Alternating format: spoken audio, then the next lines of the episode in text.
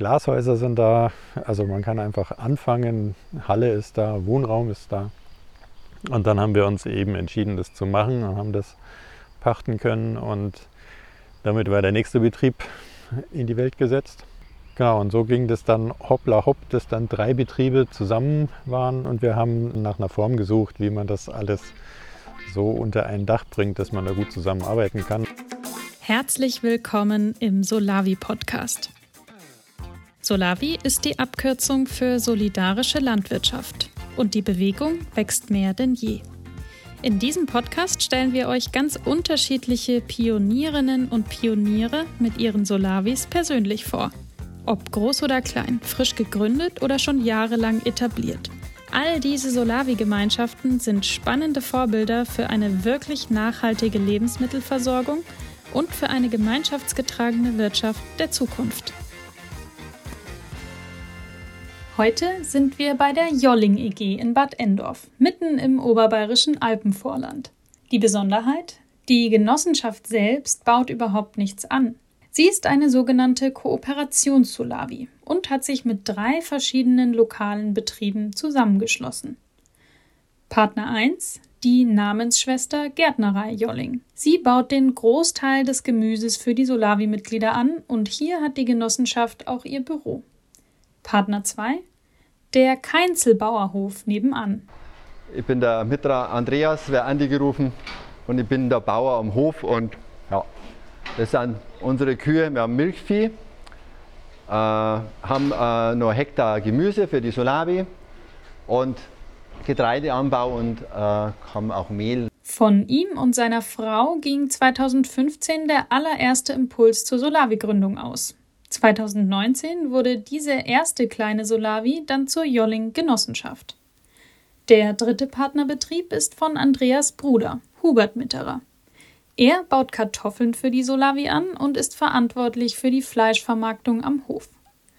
Die drei Betriebe sind also nicht nur kooperativ mit der Solavi-Genossenschaft verbunden, sondern arbeiten auch untereinander viel zusammen. Es gibt familiäre Verbindungen und einige Menschen aus diesen Betrieben sitzen wiederum im Vorstand und im Aufsichtsrat der Genossenschaft. Man könnte also sagen, eine dörfliche Mehrhof-Kooperation-Solavi wie aus dem Bilderbuch. Die Genossenschaft organisiert dabei das Packen sowie die Auslieferung der rund 300 Gemüsekisten. Außerdem schafft sie Möglichkeiten für Austausch und Zusammentreffen von Mitgliedern und den drei festen Kooperationsbetrieben, die sich um den Anbau kümmern.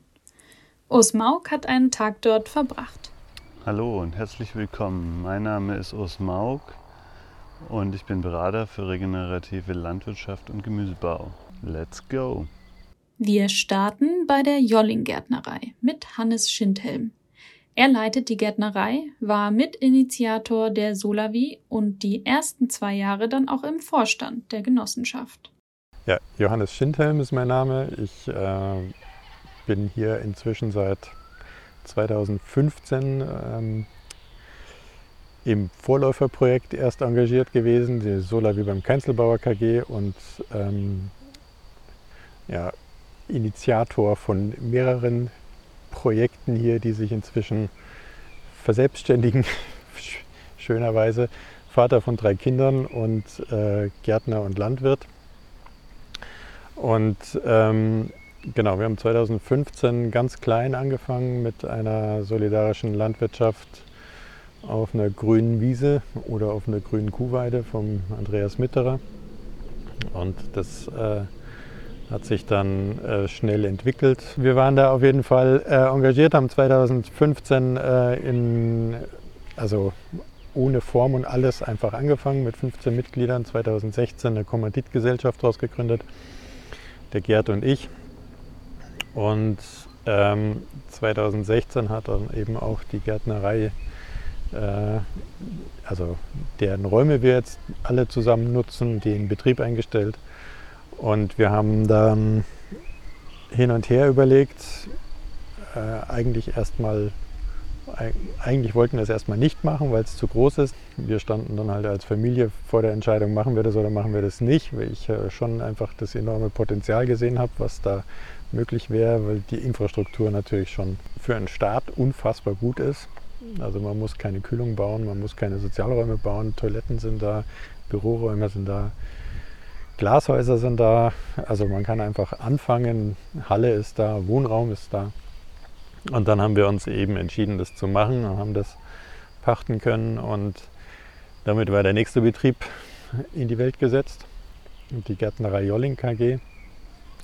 Die Solarview im Keinzelbauer KG ist stetig weitergewachsen und wir haben, ähm, also das war eben als Kleinbetrieb angelegt, also als 13a-Betrieb und sie haben dann äh, 2017 auch die äh, Anbaugrenze touchiert, würde ich mal sagen. Und der Andi hat dann angefangen auch, ähm, also Andreas Mitterer hat angefangen, äh, Gemüse anzubauen. Der Hubert, sein Bruder, hat eben auch schon angefangen, Kartoffeln anzubauen, also oder Kartoffeln zu liefern. Angebaut hatte sie eh schon immer. Und die Gärtnerei hat Jungpflanzen gemacht in der Umstellungsphase. Also wir, haben, wir sind 2017 in die Gärtnerei gezogen und haben eben zwei Jahre erstmal umgestellt und in der Phase Jungpflanzen gemacht. Ähm, genau, und so ging das dann hoppla hopp, dass dann drei Betriebe zusammen waren und wir äh, also drei Betriebe sozusagen, die Solarwirbel im Keinzelbau beliefert haben. Und die Betriebe haben sich auch alle weiterentwickelt und wir haben äh, eben dann nach, nach, nach, einer Form gesucht, wie man das alles so unter ein Dach bringt, dass man da gut zusammenarbeiten kann. Und da stand ganz am Anfang stand schon mal die Rechtsform der Genossenschaft im Raum. Aber mit 15 Mitgliedern brauchte das natürlich nicht so in Erwägung zu ziehen. Und wir haben 2018 dann den Entschluss gefasst, dass wir das äh, angehen. Und äh, der Moritz, ein ehemaliger Arbeitskollege von mir, der Moritz Feuchtmeier, ähm, ist dann da in die Bresche gesprungen und wir haben zusammen die Jolling KG, äh, Jolling EG, Entschuldigung, mit den vielen EGs und KGs und so, kommt man durcheinander, äh, die Jolling EG gegründet. Ähm, das war dann im November 2019 Genau, und dann haben wir das äh, ein, ein gutes Jahr als Vorstände gemacht. 2000, als gute zwei Jahre als Vorstände gemacht und sind zum äh, Januar 22 dann aus dem Vorstand ausgeschieden und haben ihn übergeben an die drei neuen Vorstände, Mareike, Carla und Hubert. Und äh, genau, so der kurze Überriss. Die Gärtnerei ist weiter ein eigenständiger Betrieb. Da hat sich auch noch ein zweiter Betrieb angesiedelt. Das ist ein Hofverarbeitergewerbe. Ähm, eigentlich aus der Idee heraus, dass wir selber Gemüse verarbeiten können. Dann haben da eine kleine Küche gebaut. Äh, und wie das so ist, wenn man dann in so einem Netzwerk ist, haben sich dann Leute gefunden, die die Küche gesehen haben, wussten nicht, was wir da drin vorhaben, haben gemeint, wir können da ja Brot backen. Naja, jetzt haben wir so eine kleine Bäckerei noch und ein kleines Hofcafé ist noch mit dazu entstanden. Das sind so der, der Überriss der letzten drei Jahre. Ja. Und was hat äh, dich jetzt persönlich dazu bewogen, aus der Vorstandschaft äh, rauszugehen? Naja, also ganz kurz äh, skizziert war das, ist es ja so, dass die Genossenschaft, also und das eben, also wir waren eine solidarische Landwirtschaft, wir haben uns dann eben äh, die Rechtsform der Genossenschaft gegeben, um sozusagen diese, diese Vielfalt, die sich da im Vorfeld schon gegründet hatte und äh, die ja schon existiert hat und so, in irgendeiner Form abbilden zu können, damit wir damit arbeiten können. Ähm, und äh, wir irgendwie so ein, ein, Haus haben, wo wir halt alle zusammen drin äh, ja, unsere, unsere Tätigkeit machen können. Und ähm, dadurch, dass die Gärtnerei halt äh, der maßgebliche Lieferant aktuell noch ist der Genossenschaft äh, und ich im, im, als Vorstand natürlich auch verantwortlich bin für die Genossenschaft, äh, war das also in dieser Doppelfunktion, also zwei Betriebe, die so nah aneinander arbeiten, äh, ist eine Personalunion dann auf Dauer nicht gesund.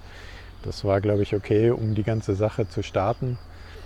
Aber wie gesagt, auf Dauer ist das dann nicht, ähm, ja, gibt's, da, da sieht man einige Konflikte am Horizont aufkommen, die man halt gar nicht haben will. Und das war, das war so mit der Hauptgrund. Und die andere Seite ist natürlich, wenn man das Ganze positiv weiterentwickeln will, über viele Jahre braucht es einfach für die ganze Aufbauphase, die ja nicht nur zwei Jahre geht, sondern die einfach je nach Qualität, die man da reinsteckt, einfach auch deutlich länger gehen kann. Ähm, viel Zeit, Kraft, Kapazitäten, äh, also emotionale Kapazitäten und man muss sich einfach auch ähm, fokussieren können auf ein Projekt und das lässt sich halt nicht machen mit zwei Projekten, die beide so fordernd sind. Und ähm, da ich ja als persönlich haftender Gesellschafter in der Gärtnerei nicht einfach sagen kann, Leute, da bin ich raus, meine Verpflichtungen nehme ich nicht mehr wahr, war die Genossenschaft halt der Punkt, wo ich sagen konnte, da, also weil das eh von der Rechtsform her auch so angelegt ist und weil wir da ein super Team hatten, was sich da angebahnt hat, äh, war das natürlich der richtige Weg, da rauszugehen. Deswegen hat Urs als nächstes den neuen dreiköpfigen Vorstand ausführlich interviewt. Mit dabei sind Mareike Mehlein, Hubert Mitterer und Carla Veit. Carla, Mareike und Hubert, ihr habt vor fünf Monaten ähm, eure Vorstand, die Vorstandschaft übernommen. Ähm, und was hat euch motiviert, euch zur Wahl zu stellen und diese Auf Aufgabe zu übernehmen? Okay, also mein Hintergrund ist, ich bin Diplombiologin und habe ähm, viele Jahre lang in der Bildungsarbeit für Umweltbildung und Nachhaltigkeitsbildung gearbeitet und war dann irgendwann an so einem Punkt, dass ich so gefühlt habe, ähm, ich glaube, Bildungsarbeit reicht nicht mehr, um, um uns rumzureißen, also einfach um diese äh, Klimathematik und ähm, Nachhaltigkeitsthematik so zu platzieren in der Gesellschaft, dass wir, dass wir noch was verändern können. Und das hat sich dann ergeben, dass in der Solavi Jolling eine Stelle, ein paar Stunden frei wurden zur Öffentlichkeitsarbeit und Kommunikationsarbeit. Und ich habe jetzt 2020 habe ich angefangen und habe dort Kommunikation gemacht und auch Mitgliederverwaltung. Und ähm, genau, hatte jetzt das Gefühl, als Johannes und Moritz zurückgetreten sind, dass zwei Jahre Einarbeitung in der zweiten Reihe äh, ausreichend sein sollten, äh, genau, in den Vorstand wechseln zu können. Ich bin schon äh, länger mit der Solavi befasst, die ist am, am Hof von meinem Bruder, gleich äh, ein Feld weiter. Und mir hat das Projekt immer sehr gut gefallen, der Ansatz einfach äh, selber mitzuarbeiten. Und dann bin ich gefragt worden, ob ich Interesse hätte daran, äh, hier in der Genossenschaft mitzuwirken eigentlich genau zum richtigen Zeitpunkt, wo das äh, aktuell wurde. Und jetzt bin ich da. Geh mal weg.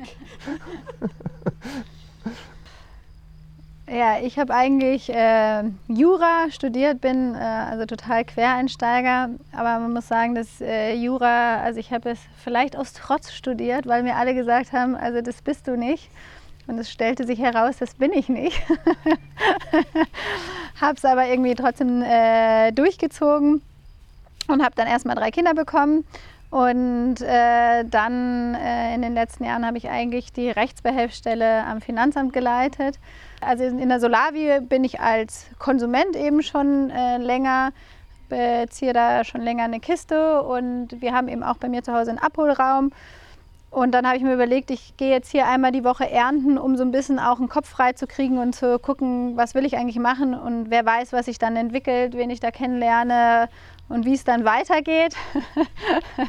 da hat sich dann einfach das ergeben, dass die Vorstandschaftstelle äh, frei war, wurde und äh, ich mir gedacht habe, okay, und gerade in diesem Bereich Finanzen eben auch nochmal jemanden gesucht äh, wurde oder der eben auch keine Scheu dafür hat, mal irgendwie sich äh, ja eben auch juristische Texte mal anzuschauen. Ähm, genau. Und auch wenn ich das jetzt äh, eben nicht als meine Leidenschaft, die Jura, äh, bezeichnen würde, habe, hat mich das Studium doch sehr gelernt, eben ähm, da keine Scheu davor zu haben. Und deswegen dachte ich, ja, na gut, versuche ich das mal. Genau, euer, euer Solavi-Konstrukt unterscheidet sich von vielen anderen Sag mal, skizziert mal ganz kurz, wie ist es und wir gehen dann nachher natürlich noch tiefer auf die besonderen Gegebenheiten bei euch ein. Also die Solavi Jolling EG versteht sich als sogenannte Meerhof-Solavi oder auch Kooperations-Solavi. Und wir als Genossenschaft, wir sind eine, ähm, ein Zusammenschluss von der Mitglieder. Wir produzieren selber nicht, sondern haben eben enge Kooperationen, Kooperationsvereinbarungen mit drei produzierenden Betrieben wovon eben die eine die Gärtnerei Jolling ist, die auch unser Hauptproduzent ist. Wir teilen uns das Büro, wir teilen uns die Gebäude, wir nutzen ganz viel Infrastruktur der Gärtnerei mit. Und dann gibt es noch den Keinzelhof mit Kraut- und Kürbisproduktion und den Kartoffelbauern mit der Kartoffelproduktion. Und zur Anbaufläche? Wie viel Freiland? Gibt es geschützten Anbau? Wie ist das aufgeteilt, vielleicht auch zwischen den Betrieben? Also das, äh, der geschützte Anbau sind inzwischen ca. Äh, 1400 Quadratmeter. Äh, ein Teil davon ist äh, Gewächshaus, das äh, ohnehin beheizt werden muss im Winter, damit es nicht unter der Schneelast zusammenbricht, ähm, falls es einen gibt hier. Äh, dann haben wir noch ca. 2 Hektar Freiland hier an der Gärtnerei mit Salat und äh, Feingemüse. Und in Rimsting gibt es noch eineinhalb Hektar äh, Freiland mit Option auf äh, gewisses Wachstum. Also da sind noch Flächen vorhanden. Ähm, mit Andreas baut äh, circa knappes Hektar äh, äh, Kraut, Kohl und äh, Kürbisse an und äh, meine ca. 0,6 Hektar Kartoffeln. Und das Team besteht auch aus wie vielen MitarbeiterInnen und ähm, auch ein bisschen die, die Aufteilung. Also es, es gibt ja die, die Genossenschaft, es gibt die einzelnen Betriebe. Genau, also wir haben in der Genossenschaft, in der Vorstandschaft und Verwaltung insgesamt ein Vollzeitäquivalent aufgeteilt auf vier Personen wovon jeder von uns acht Vorstandstunden hat. Bei mir, ich habe noch acht Stunden zusätzlich für Öffentlichkeitsarbeit und wir haben eine zusätzlich vierte Person, die so Verwaltungsarbeiten unterstützt. In der Gärtnerei, die einen Großteil von unserem, also um die 90 Prozent unseres Gemüses ähm, äh, liefert, da sind es vier Vollzeitäquivalente etwa, aufgeteilt auf sieben Personen davon dann wieder zwei Auszubildende. Genau, und ähm, am Keinzelhof ist es genau, also der Andi, der aber auch ähm, ja, sich Hilfe holt, wobei da ist die Stundenzahl nicht wirklich gefasst und ich glaube, bei dir ist ähnlich bei den Kartoffeln, also da das macht der Hubert und mit sehr viel Unterstützung, also freiwilliger, familiärer Art. Genau. Wie macht es mit den Kisten? Werden sie vorgepackt? Äh, Gibt es Depots? Genau, also wir haben einen Erntetag, an dem dann auch Kisten gepackt werden in den Räumlichkeiten der Gärtnerei. Ähm, und dann ist ein Drittel der Kisten, äh, vorgepackten Kisten, bleibt dann auch in der Gärtnerei, wird da abgeholt. dann haben wir noch einen weiteren großen Abholraum in Prien und äh, zusätzlich sechs Abholräume verteilt auf Wasserburg und Rosenheim, wo die Kisten dann jeweils, also die fertig vorgepackten Kisten, hingeliefert und abgeholt werden. An der Stelle springen wir kurz in die Packhalle zu Gärtnerin Clara Mitterer. Ich bin als Gärtnerin angestellt und ähm, organisiere das Packen von den Kisten.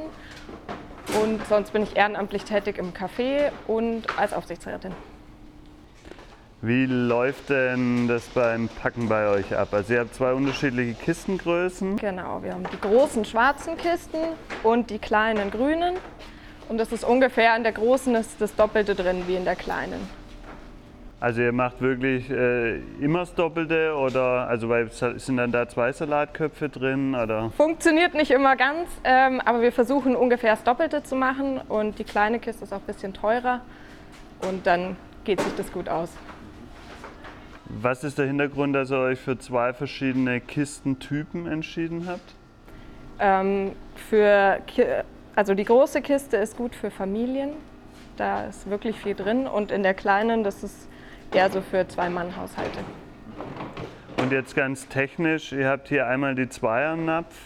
Hinten, lass uns die mal anschauen. Die großen ist ein komplett anderes Kistensystem. Was war da der Hintergrund? Davon hatten wir einfach mehr.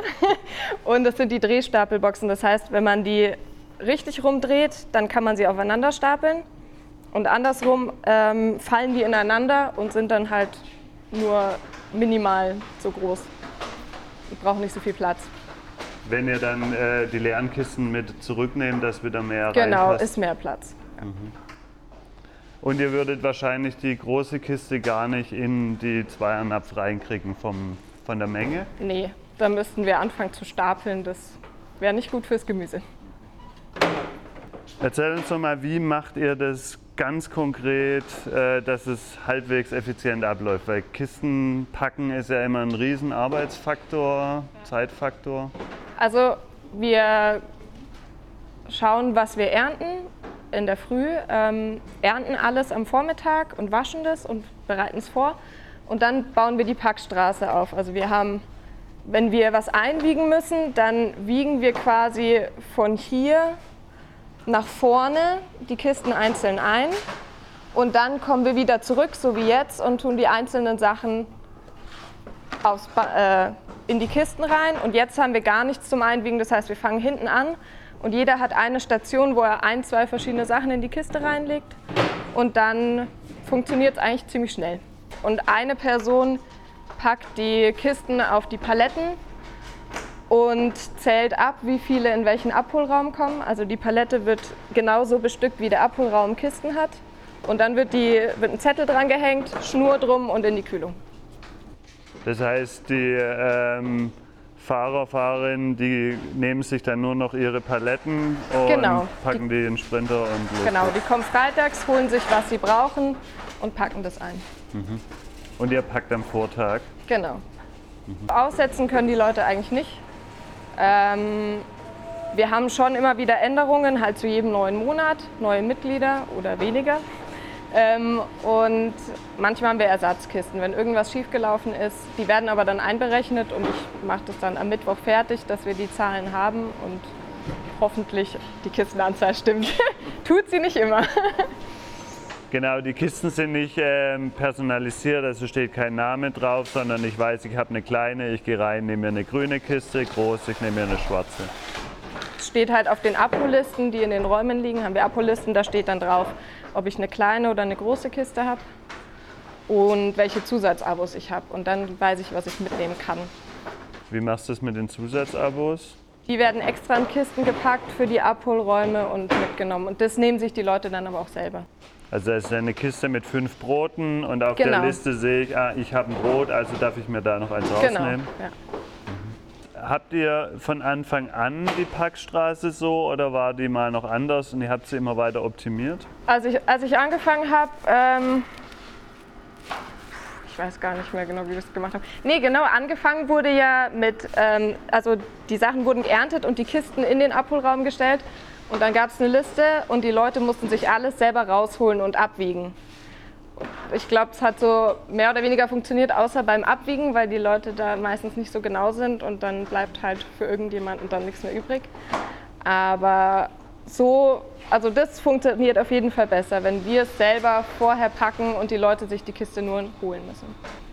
Wie viele Abholräume habt ihr? Acht. Acht, okay. Einen hier in Jolling, einen in Prien und die restlichen in Rosenheim und Wasserburg.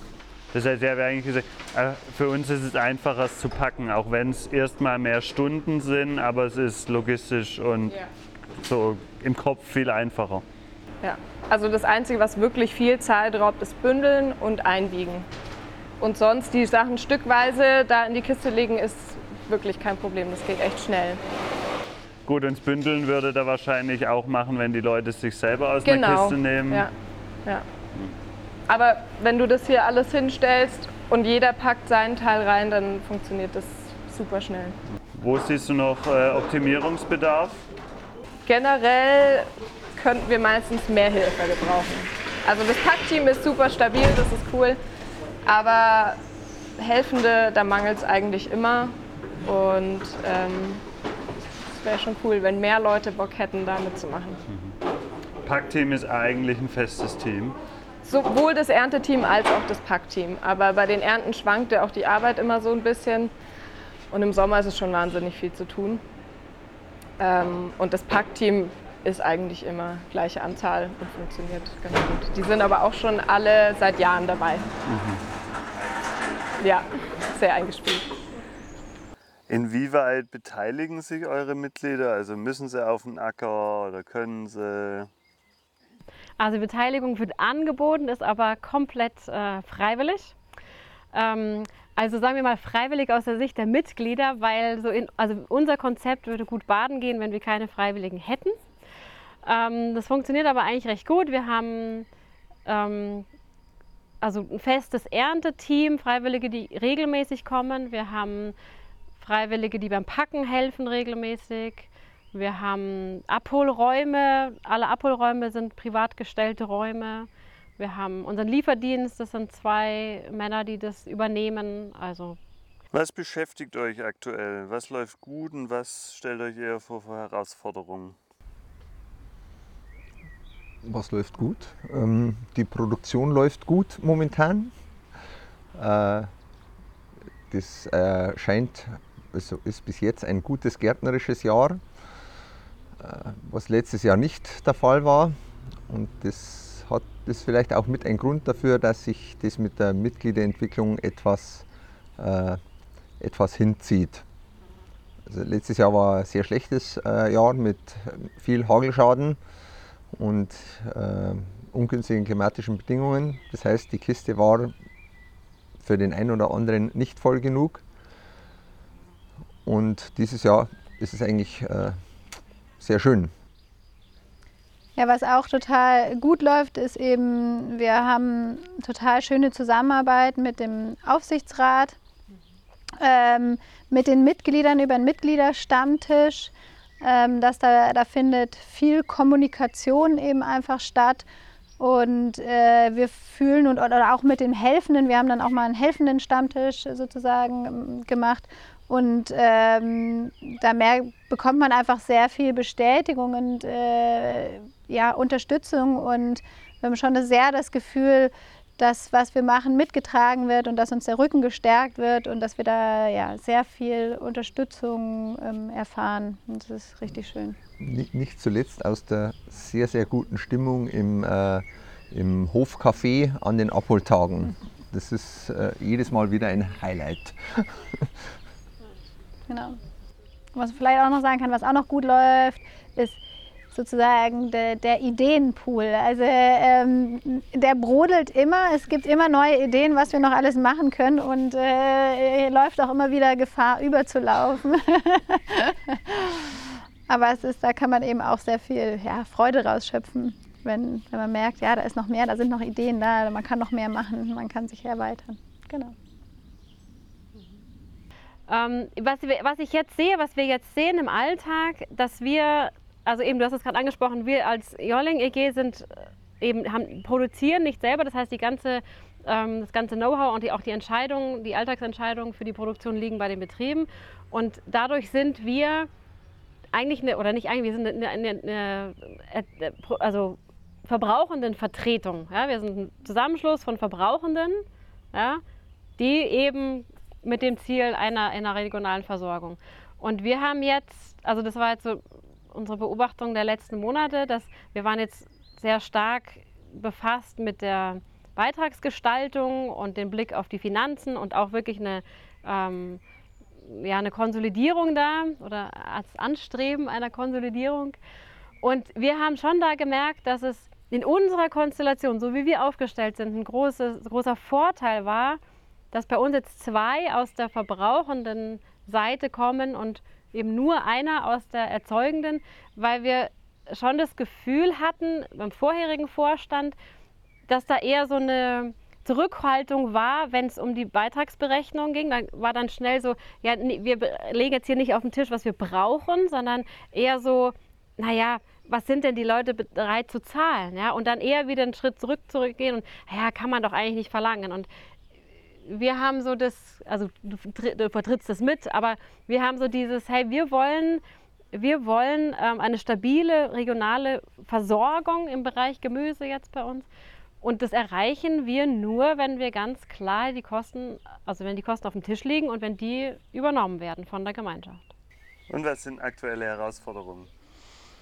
Ja, schwierig ist einfach noch, dass in den letzten zwei Jahren eben auch, auch wahrscheinlich aus dem Grund, dass eben äh, die, der vorherige Vorstand einfach auch sehr eingenommen wurde von dieser Gärtnertätigkeit, dass, der, dass sich herausstellte, dass der Beitrag eben nicht kostendeckend war ähm, und da muss jetzt aufgeholt werden. Also da müssen wir einfach quasi Lücken, die von vorher entstanden sind, müssen wir jetzt erstmal auf, aufholen und mussten erstmal auch selber gucken, was, wie sind wir eigentlich kostendeckend. Ähm, genau, und da, da fehlt es sowohl an der Mitgliederzahl sozusagen, aber auch eben noch im, im Preisrahmen ähm, sind wir da noch auf dem Findungs sozusagen Trip äh, und ähm, sind aktuell auch immer noch nicht da, wo wir hinwollen, um wirklich stabil zu sein. Und das wünschen wir uns einfach schon, dass wir finanziell stabil dastehen. Und genau, eine weitere Herausforderung ist die Zeit, also die einfach die ja, personellen, zeitlichen Ressourcen, die uns zur Verfügung stellen. Also ähm, genau, also wir brennen alle für die Sache, wir wollen, dass es funktioniert und müssen da schon einfach immer wieder so die, das Gleichgewicht finden zwischen dem, was wir ähm, machen müssen, machen was ansteht, machen sollen, machen wollen. Also ja, und da gilt es dann doch auch Dinge einfach über Bord zu werfen, auch wenn man das Gefühl hat, so, boah, das wäre jetzt dran und das wäre jetzt wichtig, aber einfach in einem Rahmen zu bleiben, der, genau. Also wie gesagt, jeder Vorstand von uns hat acht Stunden, ich habe nochmal plus acht dazu für die Öffentlichkeitsarbeit. Das ist sehr überschaubar. Genau. Zur Einordnung, wo ist euer aktueller Kistenpreis und wo wollt ihr hin? Also wir sind jetzt beim Kistenbeitrag, den haben wir erhöht vom letzten Saison auf diese Saison von die kleine 60, 50 auf 60 Euro und die große von 80 auf 95.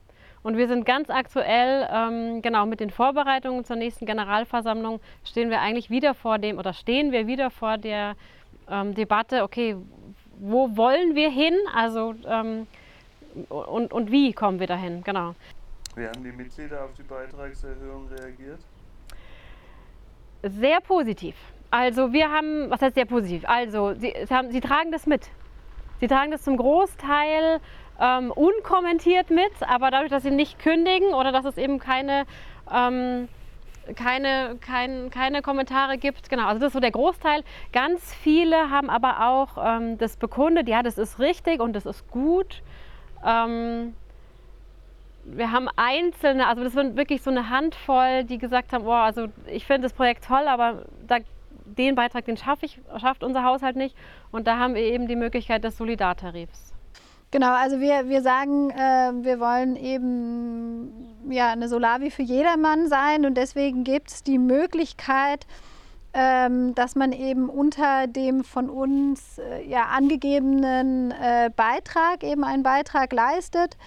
Und wir wünschen uns eben auch, und das passiert auch, ähm, teilweise könnte noch mehr sein, ähm, dass die Leute eben auch nutzen, genau, dass sie einen Soli-Tarif auch nach oben nutzen und dass sie sagen, na, ich kann mir eigentlich mehr leisten, ich finde, mir ist es das auch wert, aus welchen Gründen auch immer.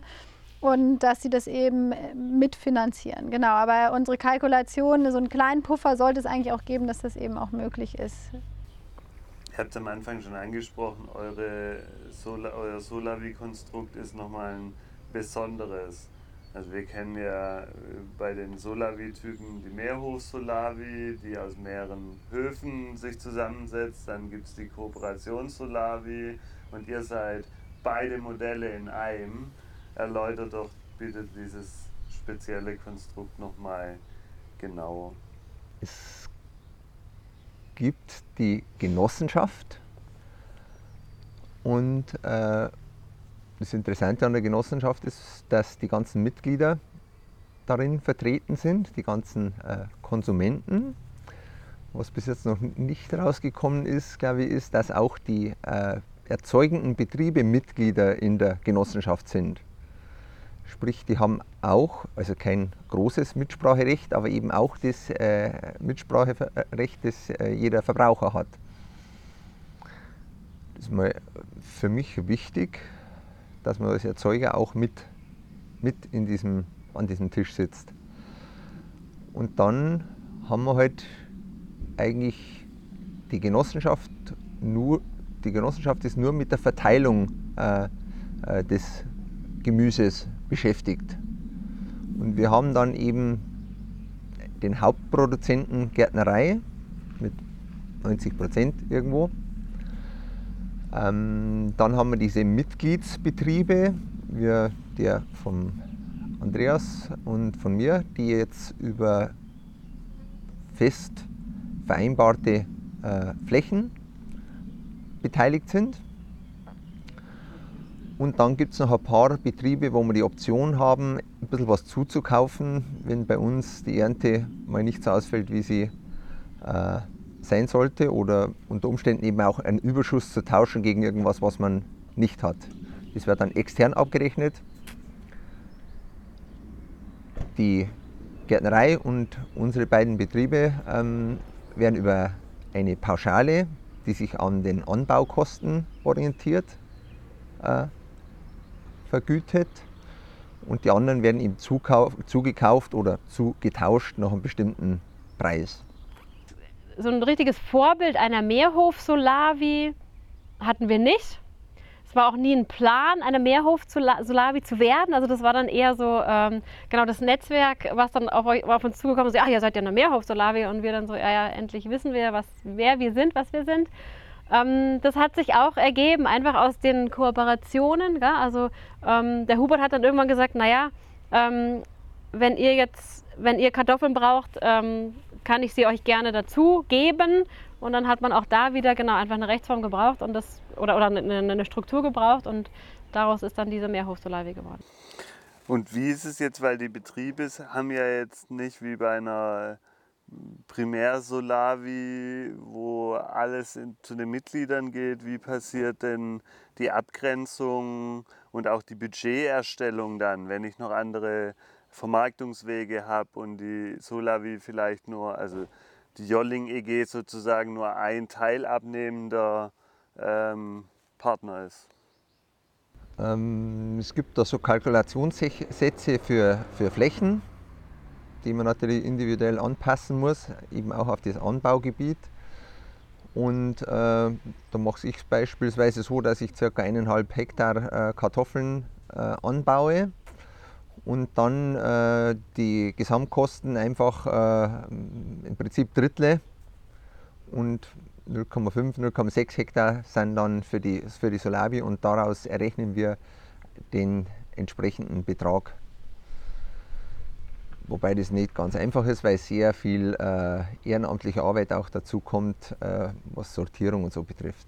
Also es ist ein, der Versuch, eine äh, realistische und, äh, und, auch für den Bauern äh, befriedigende, äh, befriedigenden Preis zu finden.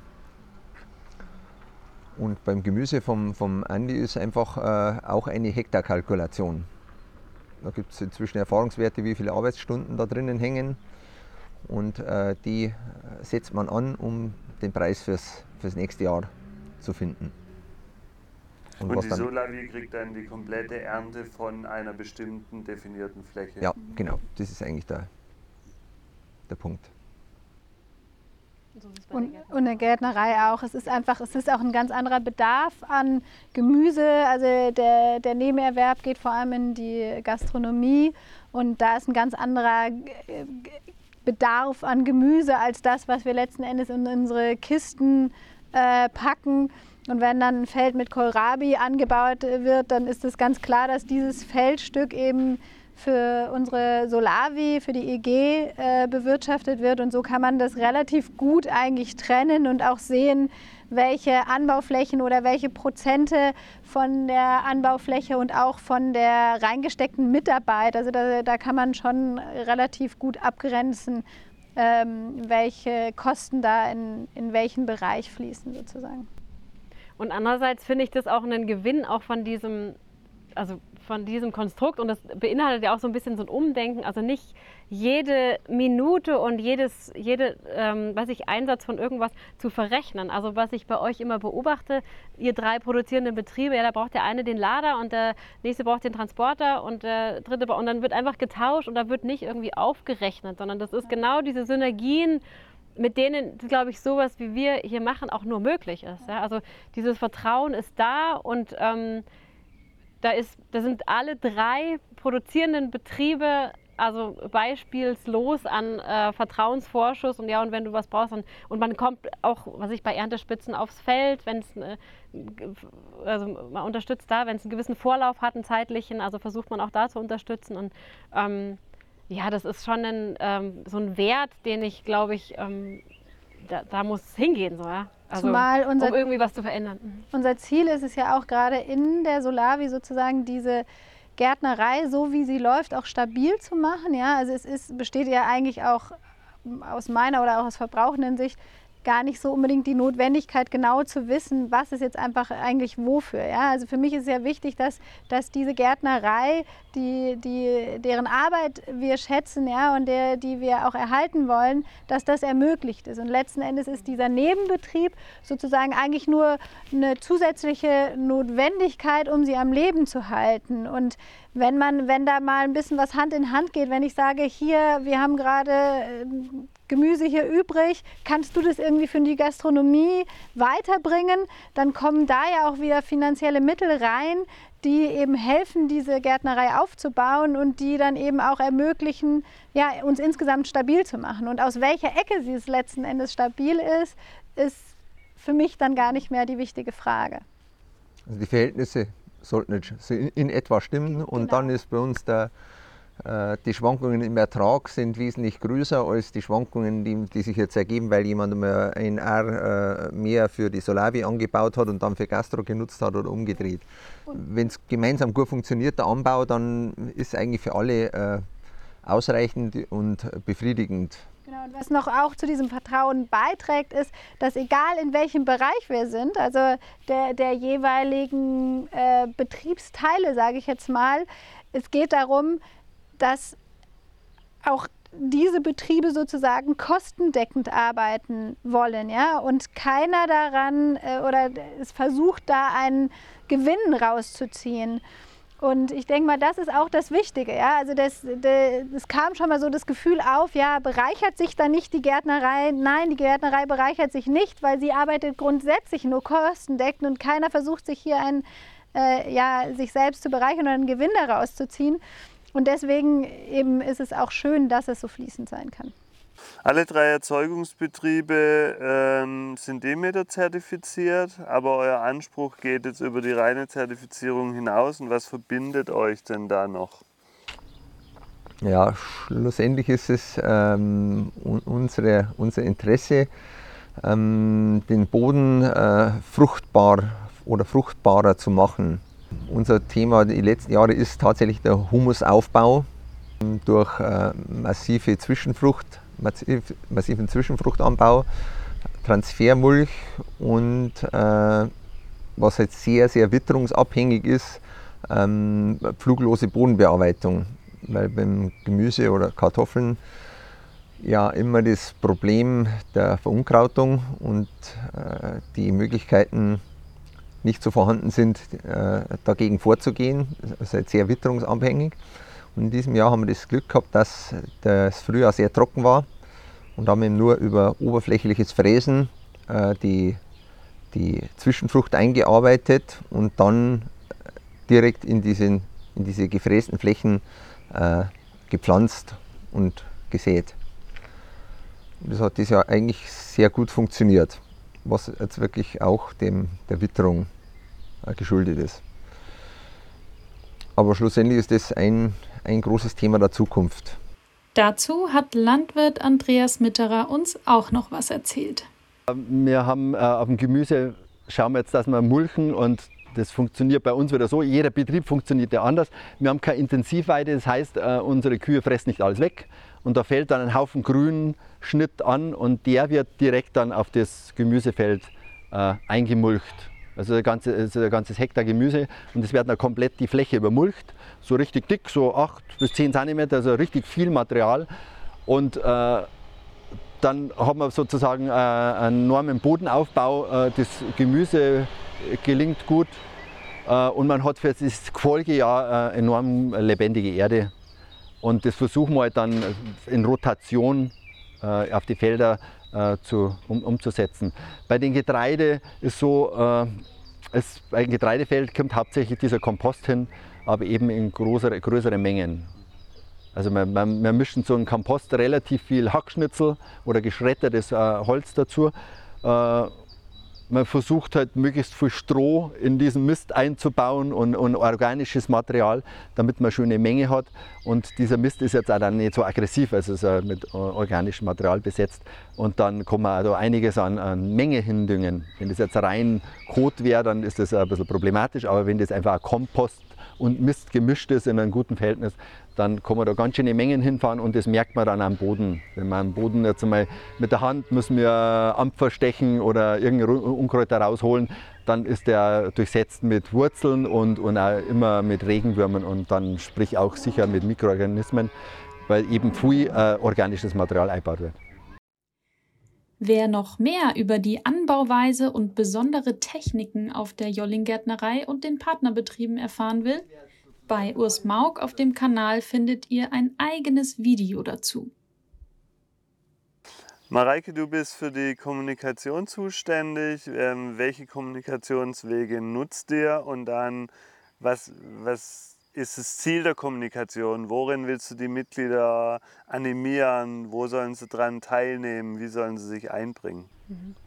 Genau, unsere große Vision, ähm, ausgedrückt von unserem äh, Aufsichtsratsvorsitzenden, ist nicht nur ein, dass wir nicht nur als Solavi nicht nur einen Versorgungsauftrag, sondern auch eben einen Bildungsauftrag zu erfüllen haben. Wir haben eine Wochenmail, ähm, die wir bedienen, wo wir ein bisschen, bisschen was berichten, was gerade gärtnerisch los ist, aber auch EG-Themen. Ähm, wir haben eine Internetseite natürlich, wir haben regelmäßige Führungen, die wir hier anbieten, also Hofbegehungen und auch äh, Werte und Prinzipien der Solavi vorstellen. Wir haben Feste, wir haben seit einem Jahr jetzt einen Mitgliederstammtisch, wo wir einfach auch die Leute wirklich über die Generalversammlung hinaus die Leute einladen, sich zu beteiligen, mit Anregungen, mit Ideen, selber Projekte durchführen. Ähm, was haben wir noch? Gemeinsames Kartoffelsortieren. Genau, und dann natürlich, jetzt hätte ich es mal vergessen, ähm, eigentlich das Allerwichtigste, worauf, äh, ja, wo, wo einfach auch so dieser monatliche Beitrag und, und die Kosten, die es gemeinsam zu stemmen gibt, beruft. Also diese Feldaktionen, die sind absolut freiwillig. Also jede Art der Beteiligung ist freiwillig und auch unsere Feldaktionen sind natürlich freiwillig. Und die aber doch einfach eine total direkte Auswirkungen haben auch auf die, auf die Fülle, die in der Kiste zu finden ist. Und gleichzeitig, also ist einmal die Erntemenge, die sich daraus ergibt, aber gleichzeitig ist es natürlich auch ein, ja, ein Erleben, was mich viel näher wieder an die Lebensmittelproduktion ranführt, wenn ich sonst gewohnt bin, mein, meine Lebensmittel abgepackt im Supermarkt zu kaufen. Ich komme ins Gespräch mit den, mit den Landwirten, mit den Gärtnerinnen. Ähm, die, ich spüre das irgendwie auch mal wieder. Also ich denke mal, das ist schon... Ähm, ja, das hat fast Eventcharakter, sage ich. Ja? Also für viele und es ist, also die Rückmeldungen, die wir, die wir bekommen, das ist schon immer sehr verknüpft mit sehr viel Freude und auch Dankbarkeit. Also wenn wir uns dann bedanken dafür, dass die Leute zum Kartoffelsortieren kommen oder zum äh, Jäten oder zum Ernten, dann ist oft, dann geht der, wird der Dank oft umgedreht und sagt, ja, danke euch für das, was ihr macht und danke, dass ich dabei sein darf. Und man kann es auch, äh, kann man auch aus eigener Erfahrung kann ich auch sagen, also meine Kinder waren eh schon immer davon überzeugt, dass äh, das Gemüse aus Jolling das Beste der Welt ist und plötzlich werden Sachen gegessen, die sonst nie gegessen wurden. Und ähm, die kommen dann in den Ferien auch gerne mit. Also die, die lieben das hier zu ernten. Und seitdem sie das erste Mal da waren, ist das ganz, also ist diese Jolling ist das beste Gemüse, weil es so frisch ist und wenn ich irgendwas hinstelle, dann sagen sie, fragen sie oft, ist das von Jolling? Und dann sage ich ja. Gut, dann ist lecker, so ja, dann essen wir es. und das ist schon auch bedingt dadurch, dass sie halt mit auf dem Feld standen, die Paprika geerntet und gleich in den Mund gesteckt haben und einfach gelernt haben, ja, wie schmeckt eigentlich ein selbst geerntetes Gemüse? Es ist halt einfach nochmal viel besser. Was letztes Jahr äh, an, bei, trotz Corona noch möglich war, nach der Kartoffelsortieraktion haben wir dann drüben, weil es schon ziemlich schattig war, im, im, im Kaffeeraum den Ofen eingeheizt und haben dann noch Brotzeit gemacht. Das, die Leute, die dabei waren, die erwähnen das immer wieder mal, dass es einfach so lustig war. Das war natürlich auch äh, sehr äh, auch bedingt dadurch, dass sonst nichts möglich war. Kartoffelsortieren ist ja sozusagen ein, wie nennt man das? Ein äh, ja, systemrelevante System, Tätigkeit. eine systemrelevante Tätigkeit. Ja. Und ähm, da hat man sich dann auch noch getroffen und danach ein halbes Bier getrunken und äh, Brotzeit gemacht. Das war wirklich immer wieder taucht es auf, wie schön das war. Jetzt gibt es ja ähm, quasi die Kernsolavie und das Gemüse. Ihr habt aber auch ähm, noch Zusatzangebote, die ihr mit integriert. Mhm. Wir haben über diese drei engen Kooperationsbetriebe ähm, nochmal weitere Betriebe, bei denen die, ähm, also die einzelne ihre Produkte an die unsere Ernteteilenden weitergeben. Und das ist einmal der Arjen, der äh, Schnittblumen anbaut und man kann ein Blumenabo, Zusatzabo abschließen. Wir haben einen Hof, der hier drei Kilometer entfernt ist, zwei Kilometer entfernt ist, ein Demeterhof, ähm, über den wir Eier beziehen. Wir haben eine Kooperation mit einem, von de, einem Fleischbetrieb, von dem wir Salami beziehen. Und vom Andi gibt es noch ein Angebot, dass man über Zusatzangebote auch Mehl beziehen kann. Und verkaufen dann das Mehl ab Hof und auch lose. Das kann man bei uns einfach abholen. Man kommt mit einem Gefäß an und tut sich aus der Mehltruhe raus, wiegt sich selber ab und dann kann man es wieder mitnehmen. Und so sparen wir uns auch die Papiertüten und jeder kann individuell dann sein Mehl holen und je nach Menge, auch bis 25 Kilo. Ich kann den ganzen Sack auch mitnehmen. Das ist auch gut. Und, und genau, jetzt ganz neu ähm, im Sortiment unserer Zusatzangebote. Die Gärtnerei hat ein verarbeitendes Gewerbe gegründet und in diesem verarbeitenden Gewerbe gibt es eine kleine Bäckerei und es gibt jetzt auch die Möglichkeit, eben wöchentliches Brot zu, zu bekommen. Lena Meyer haben wir natürlich auch getroffen. Sie kümmert sich ums Brot und sitzt gleichzeitig auch im Aufsichtsrat der Genossenschaft. Ähm, ja, ich bin die Lena. Äh, ich bin Konditormeisterin und äh, vor knapp zwei Jahren hier wieder ins Chiemgau gezogen, wo ich aufgewachsen bin. Wir hatten eigentlich äh, schon länger den Plan, ein Brot in die Kiste mit reinzugeben oder als Zusatzabo das anzubieten. Wir arbeiten hier mit Zusatzabos. Ähm, und dann war einer da, der das äh, auch angefangen hat reinzubringen, hier angefangen hat Brot zu backen und zu testen. Und das hat bei ihm dann aber mit der Handwerkskammer nicht mehr funktioniert, weil er jetzt halt erst eine Ausbildung noch machen muss, weil er in dem Bereich noch die Ausbildung noch nicht hatte. Und genau, jetzt macht er halt eine Bäckerausbildung und dann habe ich irgendwann angefangen hier dann das Sauerteigbrot zu backen, habe aber vorher auch noch nie mit Sauerteig wirklich gebacken ähm, und habe mich angefangen reinzuarbeiten. Und dann äh, habe ich aber auch gesagt, Leute, alleine packe ich das aber auch nicht.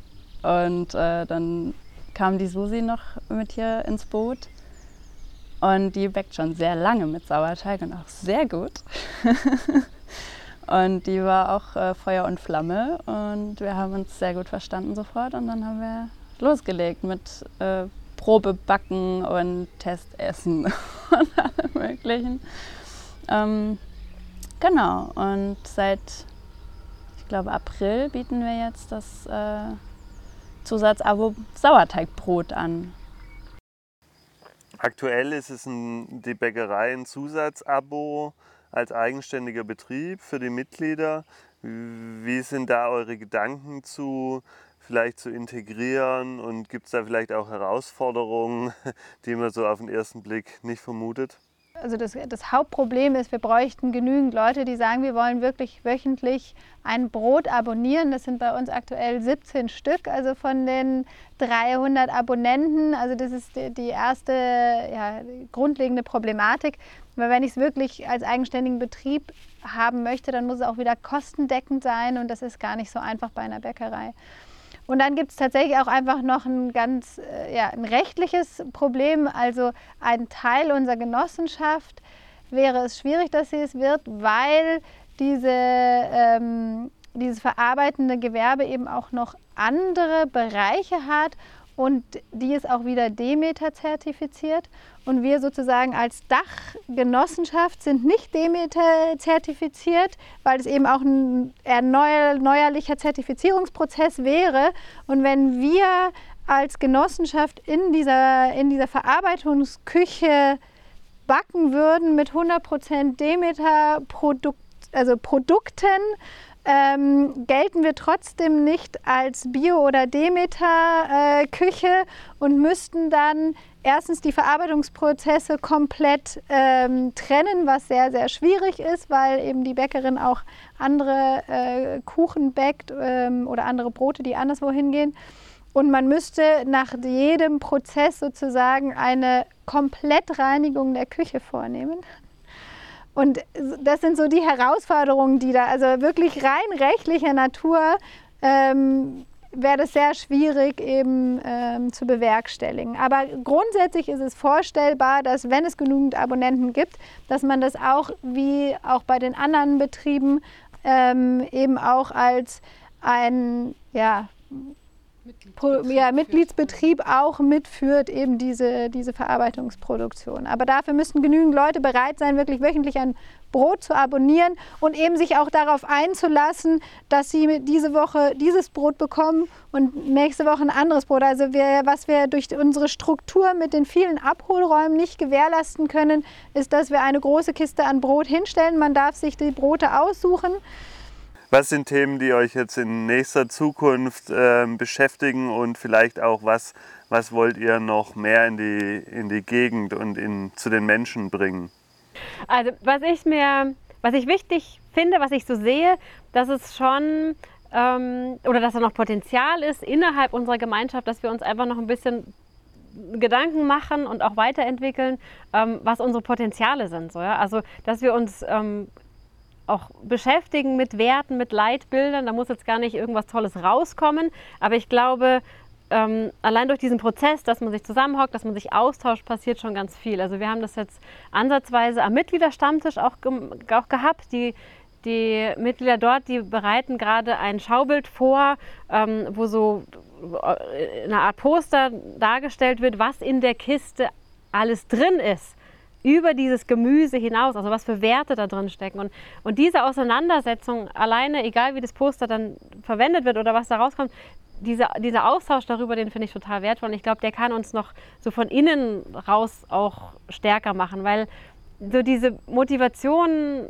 Solavi, Mitglied zu werden, die ist doch auch sehr unterschiedlich. Also manche kommen aus diesem Bereich ja, frisches und gesundes Gemüse, also gesunde Ernährung. Und manche kamen jetzt auch, also es war vor allem 2020, aus dieser, ähm, und vielleicht jetzt auch nochmal aufgelebt, aber aus dieser, diesem Interesse oder dieser Angst der, der Versorgungsunsicherheit. Und das Dritte ist dann natürlich, und das ist eigentlich das, was wir jetzt am meisten bedienen, aber natürlich die anderen auch mit reinnehmen wollen, dieses, okay, wir wollen, wir wollen anders wirtschaften, wir wollen Landwirtschaft eine andere Art von, von Sicherheit geben. So, ja? Und wenn halt dann so in einem Fall von Ernteausfall oder dann sind halt die Karotten krumm oder die Kürbis kleiner, so diese Solidarität oder auch wenn, wenn zum, zum äh, irgendwelchen Feldaktionen oder Mithelferaktionen aufgerufen wird und wenn dann so dieses Thema der Solidarität so gefragt ist, ja, und ich aber aus anderen Beweggründen als vielleicht so der Kern komme, ja, dann ist halt, dann, äh, dann wird es brüchig, ja. Und ich glaube, diese, dieser Austausch, in den müssten wir, sollten wir so gemeinsam nochmal gehen. Eine, ein, ein Aspekt für uns oder vielleicht speziell für mich ist äh, auch, dass man so ein bisschen nach, ein bisschen nach außen strahlt und, äh, und äh, erkennbar macht, dass es auch äh, andere äh, Strukturen gibt, um, um seine Produkte zu vermarkten. Äh, als die, die jetzt aktiv sind, wo man das Getreide ins Lagerhaus äh, karrt und die Milch vom, vom, von der Molkerei abgeholt wird und so weiter. Das äh, ist mit Sicherheit ein, ein sehr langsamer, schwieriger Prozess, aber zumindest wird erkennbar, dass es auch Alternativen gibt. Und das finde ich jetzt halt einen, einen sehr spannenden Ansatz für die Zukunft. Im Bereich äh, Finanzen wäre es noch ein Wunsch, ein Ziel, dass man tatsächlich nochmal eben diesen Wert der Lebensmittel nochmal mehr schafft zu vermitteln, ähm, dass die Menschen eben das Wichtigste, was wir eigentlich brauchen, sind Lebensmittel und ähm, gerade in Deutschland sind wir sehr wenig bereit dafür zu zahlen. Und ähm, dass man das eben noch mehr in den Vordergrund stellt in der Gesellschaft, das wertzuschätzen. Und aber nicht nur das, nicht nur diese Versorgung, sondern eben was eben auch diesen Humusaufbau und diese eben den Umgang mit der Erde. Und ähm, da habe ich mal von ein, auf einem Seminar von einem Gleichgesinnten sozusagen äh, einen sehr schönen Spruch äh, gehört. Er hat gesagt, sein Traumziel ist es eigentlich, dass der Bauer, der Landwirt irgendwann nicht mehr dafür bezahlt wird, was er sozusagen an Gemüse äh, produziert, sondern für die Bodenbearbeitung eigentlich bezahlt wird. Und der, das, was dabei rauskommt, das Produkt, ist quasi ein Nebenerwerb, der es eben für die Versorgung der Menschen sozusagen verwendet wird. Und ich finde es ein sehr, sehr schönes sozusagen Ziel, was so ein bisschen über uns schwebt, ob wir das jetzt erreichen oder ob wir zumindest erreichen, dass die Menschen eben die Landwirtschaft, die, die Produktion von Lebensmitteln einfach immer mehr wertschätzen, als das aktuell der Fall ist. Das Dass man praktisch den, den, Erzeuger ein Stück weit vor dem Verbraucher schützen muss. So, also aus der, in der, so wie er in der, in der konventionellen äh, Vermarktung behandelt wird. Das wäre und den Verbrauchenden vor dem Verbrauchenden, einfach weil so wie wir momentan verbrauchen als Gesellschaft, verbrauchen wir nicht nur, das, nicht nur das Gemüse, nicht nur die Lebensmittel, sondern einfach auch unsere Ressourcen. Und dass wenn wir da so ein Stück weit beitragen können, ähm, dass, wir, dass wir selber mehr erkennen, um was es geht, dass es nicht nur um die Lebensmittel geht, sondern auch noch um viel, viel mehr. Cool. Vielen Dank euch. Das war jetzt eine von den vielen Solavis, die wir interviewt haben. Zu dieser und weiteren genossenschaftlich organisierten Solavis findet ihr übrigens auch nochmal Steckbriefe mit den genauen Zahlen, Videos und viele weitere Infos unter solavi-genossenschaften.net. Wenn ihr noch mehr über solidarische Landwirtschaft erfahren wollt, dann schaut auf jeden Fall auf unserer Netzwerk-Website solidarische-landwirtschaft.org vorbei. Wir freuen uns, wenn ihr unsere Arbeit unterstützt und Mitglied im Verein werdet, wenn ihr es nicht eh schon seid. Wir verlinken natürlich auch nochmal alles in den Show Notes. Vielen Dank an alle Beteiligten und euch fürs Zuhören. Gemeinsam lassen wir die Solavi-Bewegung weiter wachsen.